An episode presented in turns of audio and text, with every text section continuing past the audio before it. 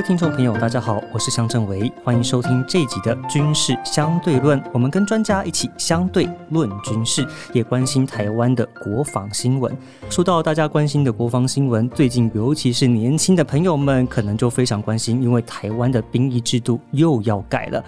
为什么说又要改呢？因为二零一八年的时候，我们才改过一次。短短四年，我们现在又要变了。国防部在考虑要把我们的役期恢复为一年。那可能很多听众朋友并不了解哦，所以我还是先跟大家稍微的说明一下。我们现在的役男呢，他只要服四个月的军事训练役，而且他只要分别接受新兵训练还有专长训练，不用下部队哦，他不用跟作战部队有任何接触。当他训练结束，他的训练就结束了，他役期就结束了。当时这个制度在推行的之初，我们很多人都在思考说：“哎呦，一个才接受过四个月训练的兵，到底能够在战场上发挥什么样的作用？”我们讲的更实在一点好了，他可能在四个月之后比较熟悉的，可能就是作为一个合格的步枪兵，他摸过枪支，他可能会大部分剪结合，他打过靶，然后他上战场会开枪，他可能做的角色大概就是这样，或是再加一个技能，所以也很多人。会用夏令营的方式来形容我们现在军事训练营，但是我们可以看看我们周边国家或是这种比较有敌情威胁的国家啊，比如说南韩来讲好了，他们现在的役男呢，如果抽到陆军的话，要当十八个月，就是一年六个月；如果是海军的话呢，二十个月；空军的话是二十二个月。不论哪一个军种来看哦，其实跟台湾比起来，大概都是四倍到五倍之多。那如果我们要讲战斗民族，我们讲以色列那就更强了，他们男性是三年，女性是两年。那他们在军队跟训练上更熟悉，这是肯定的。那为什么当时我们国防部要推动所谓的征募并行，就是征兵制跟募兵制并行的这个制度呢？当时是希望说可以增加我们志愿役士官兵的比例，因为很多义务役的这个兵哦，他可能在一年之后，那他真的学会了很多的军事技能，但是呢，他学会了，结果他就要退伍了，结果导致于我们的士官兵必须要再重新再训练一次，所以这会导致我们增加我们很多训练的成本。另外一方面呢，我们希望用更多的人事成本投注到支援一来，因为其实你们知道，我们目前国家国防预算当中最大比例的，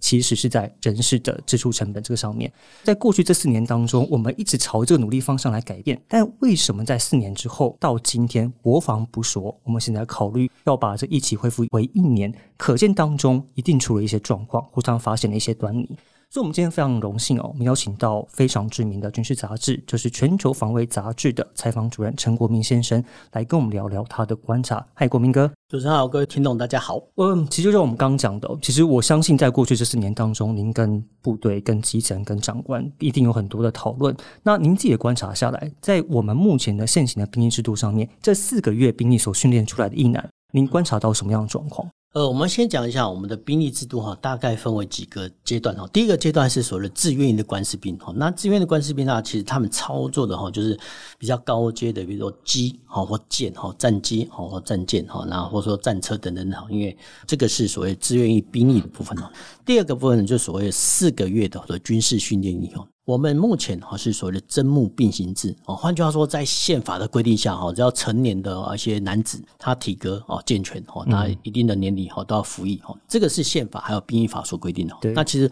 我们能大概啊区分两部分哦，第一个哈自愿役的官士兵，第二个哈就以前叫义务役的官士兵，那现在哈改成四个月的军事训练役哈，那。这两个部分的兵员，不管是志愿役的官士兵哦，还是义务役的官士兵，或四个月的军事训练哦，他们退伍之后呢，哎，其实在一定的年龄，他必须接受征召的义务，这个就是后备兵员哦。所以其实我们的兵役制度哦，大概三大块：第一个志愿役官士兵，第二个四个月的军事训练，第三个就是说，哎，这两以上两类人员哈，就他们退伍之后，哎，有一定的年龄哈，比如说到五十岁或五十五岁之前，看军官的级别，他们有义务纳编到后备部队哦。所以其实。后备部队、现役部队哈是两大块。现在呢，其实大部分人大家都在讨论说啊，这个四个月的军事训练以后，到底有什么战力呢？那有些。呃，尤其是哦，比较过往的一些义务的官士兵哦，他们哈，比如像以前陆军哦，还有路易特，还有三年哈，他他海空军呢，当然是两年到三年。那后续哈，因为呃，疫情慢慢阶段啊，以陆军来讲，从两年变四个月哈，这期间的改变哦，当然是我们叫政党的轮替的关系哦。其实大家呢，居然有 就说的很很奇怪的，就有一志一同哦，把这个缩减兵力哈，当做是一个政治的选票。对，那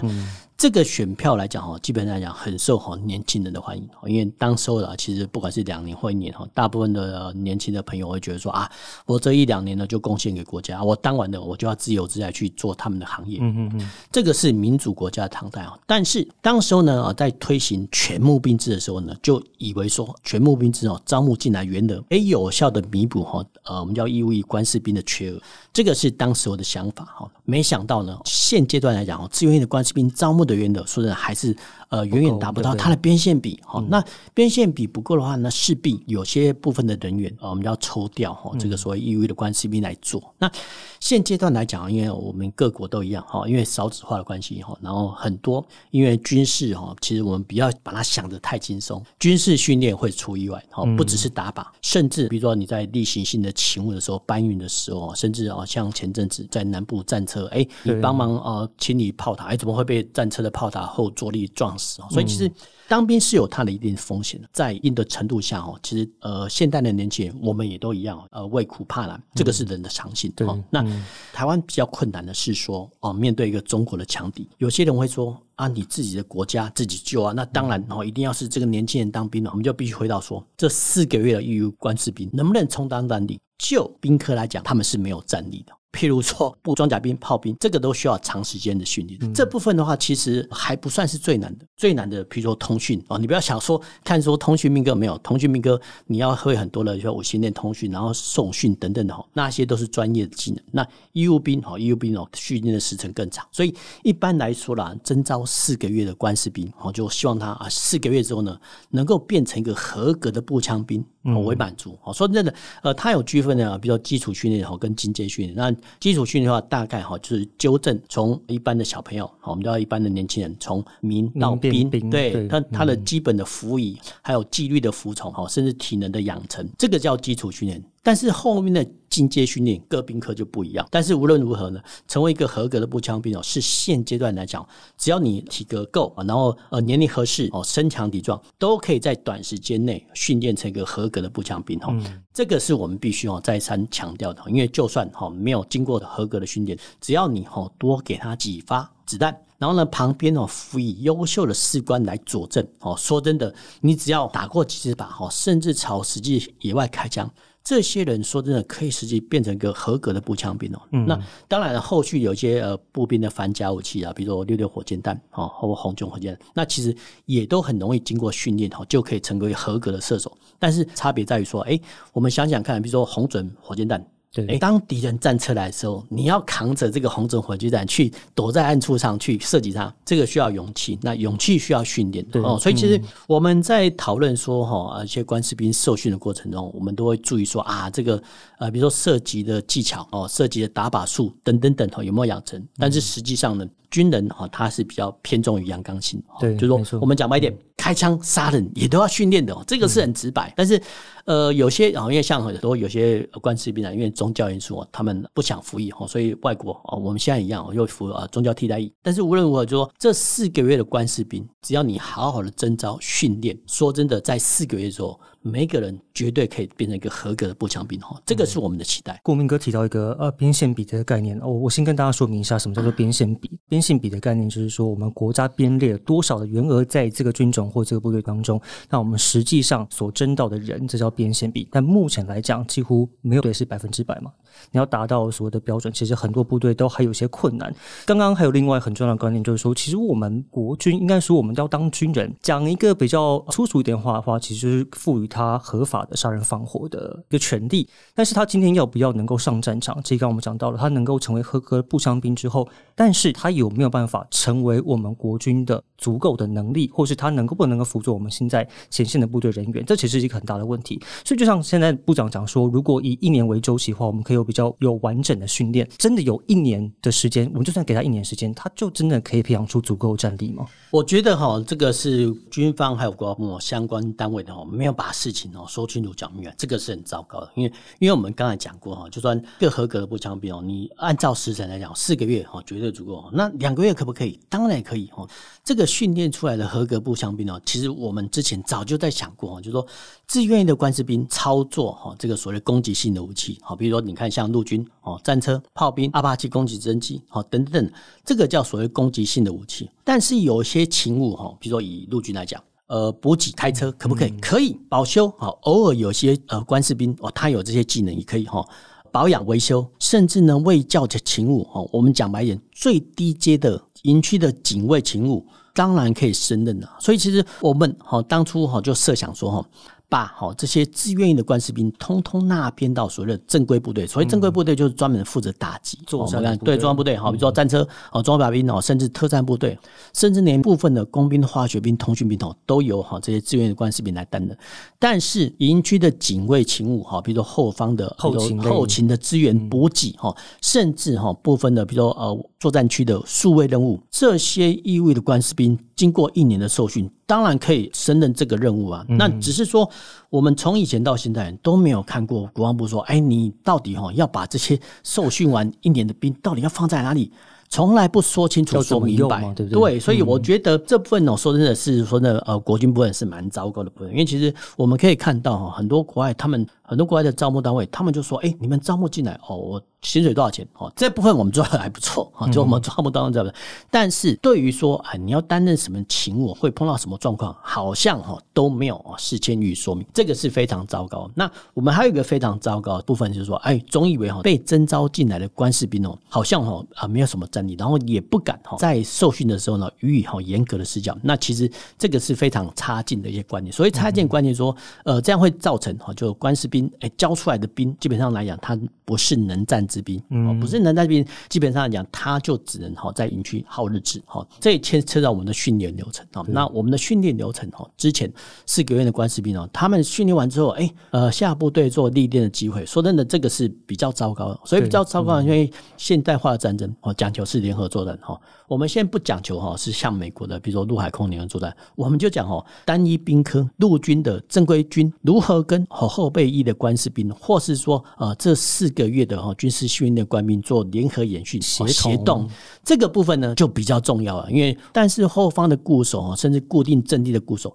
这些官士兵呢都有能力去做，但是呢，我们有没有施与适当的战术教法？基本上讲，我们是看不到，所以其实我们会觉得比较可惜啊。因为其实大家都已经被 人家征召四个月，那就好好的训练，好的运用，这个是每个国家的常态。那我们的军方呢，就太倚重以后志愿的官士兵了，然后没有办法哈去对哈义务的官兵做。正确的要求，这个是长期来讲，这是非常非常的确是，因为其实像我之前啊，我曾经有带过新兵，因为我曾经在新训里有带兵的经验。即便是当时，或者是我们后来在跟这些呃四个月的一男在聊天的时候，其实他们很多人表达说，他们其实进入到部队里面来，他们是甘愿进来的，但是他们希望能够在不管是一年也好，或在四个月也好，他们希望能够很扎实的受到一些战斗训练，能够真的有作战的能力，而不是说，呃，可能花很多时间出公差啊、打扫啊、拔草啊，像这样的工。工作，所以您会觉得说，其实不论是四个月也好，一年也好，它可能长时间长度不是重点，但是重点是在于它有没有办法把它的这种所谓的训练的强度能够把它加强。呃，我们要这样来讲哦，其实我们就回归到本题来讲哦，不管是哈现阶段讲四个月的军事训练，还是说能未来哈改成哦一年的义务役的官士兵哦，我们希望哦在不管这四个月或一年之间，这些被征召进来的义务官士兵哦，他们哦都要学会哦野战的基本技能哦。那那我们先不讲哦，高阶的野外求生啊，至少哈，比如说呃，野外的，比如说排战斗。哦，连战斗，甚至跟哈战甲部队的协同，跟友军部队的联动，哈，甚至我们讲白点，野外露营要不要？野外炊事呢，也要不要？要哈。那甚至不妨哈，在这个进训期间，特定的某一段时间，一定要哈安排这个野外实战的训练。这个野外的实战训练哦，可能比如说像我们哈，因为台湾因为城镇化比较高的关系哈，所以其实呃，在未来的战场上啊，如果说用到这些义务役官士兵的话，很可能哈，他们去奉命或是把守某一个小村镇，把这种可能实际的状况呢，播个一两天哈，甚至一周都没有关系。实际做野外的宿营训练、攻防训练，那野外宿营只是一部分哦。野外宿营，然后可能话还要做野外的勤务的微操、勤务的监侦等等。这些呢，你必须都透过哈实战、哈实景来演练，说，然后才能让这些官士兵知道说，啊，万一两岸一开战，我们不幸落败，那要动用到哈这些所谓义务官兵的时候呢，他们就知道说，哦，原来哦，我战时的时候，哎，我要到哪个地方去做，哪个地形的要务要点哦，必须被抢占哦。我觉得这部分来讲哦，其实从一次大战以来哦，其实各国啊都已经发展到极致了哈。这个是以外单兵的部分，那这部分的话呢，过往只存在于自愿役的官士兵哦，尤其是官校入伍生哦，对视角哦，我们可以看到官校入伍生哦，就很严格的然后野战的训练。我们要想说，野战训练能不能拨点部分的能量，我们叫训能。到一般的基层部队来实施，基本上是可以的哦。至少让他们知道，在战场上他们要去哪。至少让他们呃，让他们知道说，哦，原来哦未来的战场可能是这样子哦。那国家哦，不管是遭受什么困难哦，有可能动员哦你去做。要说像呃现阶段俄乌战这种，那些俄罗斯的大兵哦被动员完之后，他不知道完全他要干嘛哦。我觉得一片茫然。这个一片茫然的话，这不是一个正常国家做法。那我觉得我们必须跟着时代潮流走。呃，这个跟着时代潮流，当然是跟着欧美国家走，因为他们哈征兵啊募兵制度。哦，已经吵了很久，但是无论如何。我们朝好的方向前进来讲，对我们的兵役改革制度会是一个好的方向开始。但是我们会问一个很比较实际的问题啊，就是其实我们在之前采访当中，波明哥应该有一些印象，就是很多的营舍都已经被改制为就是专门为了 for 这些志愿役的士官兵，所以把它从过去的大通铺，现在变成比较类似像套房，这很精美，还拿来做宣传。但如果我们现在真的要恢复到这所谓一年期的兵役制度的话，那是不是这些全部都要再花经费，全部再改一次？因为这个牵涉到所谓的国防经费的问题啦，哈。因为一般来讲，哈，一个国家哈，他们的国防资源大概分为三大块哦。一个是预算研发，哈，这个按照美国的想法，大概只占百分之二十五。那剩下的百分之二十五呢，在做所谓预算维持，呃，就说，哎，他可能比如说，呃，日常部队要加油，然后要训练哦，这个叫维持的作费。但是呢，绝大部分的经费都花在人事成本，哈。那人事成本呢，哦，其实这个是国家的一些必然的支出。养军队呢是很花钱哈，我们不要看说啊，我们买的 F 十六花了很多钱，然后新的前舰花了很多钱，其实没有，好像其实人事成本是最重要的。对，那当然了，其实呃，如果说国家有经费预算的话，帮忙这些志愿的官士兵哦，更改他的营舍哦，说真的，这个只是第一步啊。那我们回到说哈，义务的官士兵哦，从四个月改成一年，相对来讲。它的人数绝对会暴增，可能是三倍、四倍。再配合上，我们叫进训流程，因为有些训场它可能只能弄一个营，一年招那么多营的新兵过来，你没有办法让他训练哦。嗯，这不只是营事的问题，还牵涉到比如说训练场地的问题哦。那训练场地问题，你还必须说，哎，准备我们要载具、卡车，没有办法输运哈。后勤的准备能量够不够啊？比如说，对你，你这些我们叫后勤准备能量，说好了，就说以前呢，我们假设啊，一年可征招员额是一万人，那假设现在改成。一年的话，啊，可征召员我们就报称三倍，四万人的话，那四万的这个只是出估了哈，你就必须准备哈这些人的十一住行哦，还不想预热哦，十一住行这个就牵扯到所谓的后勤，因为后勤是很麻烦哈。我们以衣衣服为例，每个征召的义务官士兵高矮胖瘦不一样，就我们叫整补的标准来讲，一定会准备复数。我就说复数就话，哎，你一个营假设一百人，这个后勤单位不会准备刚好一百套，他会准备多一点哦。这个是后勤补给的事。那我觉得啦，就是说军方哈要呃外界有戏称四个月改成一年，这要扩军，好，我就没有关系，你不用在这个名字上做去斟酌。既然哈这个政策可能要定的，那我们就必须检视说，你相关的把后勤能量够不够？银色问题只是其中一部分，更大的麻烦就是说这些基础的教育的班长够不够？这才比较重要啊，因为带兵？对，有没有人会带兵？你抽掉部分的官士兵，我们就要当做训练干部了，那势必哈会减损哦一般部队的战斗能量。这个是必然，因为呃人就这么多哈，所以其实我觉得啦，军方哈要什么叫扩军然后恢复成哦一年都好，但是呢，你必须用适当的把哦相关的后勤整补、后勤的补保、呃衣服的配置、哦粮食的配置、哦交通工具的配置、训练量够不够，都一次哈跟国人说明白，说哦原来子弟兵进来会接受到这样待遇，然后我们期望他们训练之后会什么样的兵种，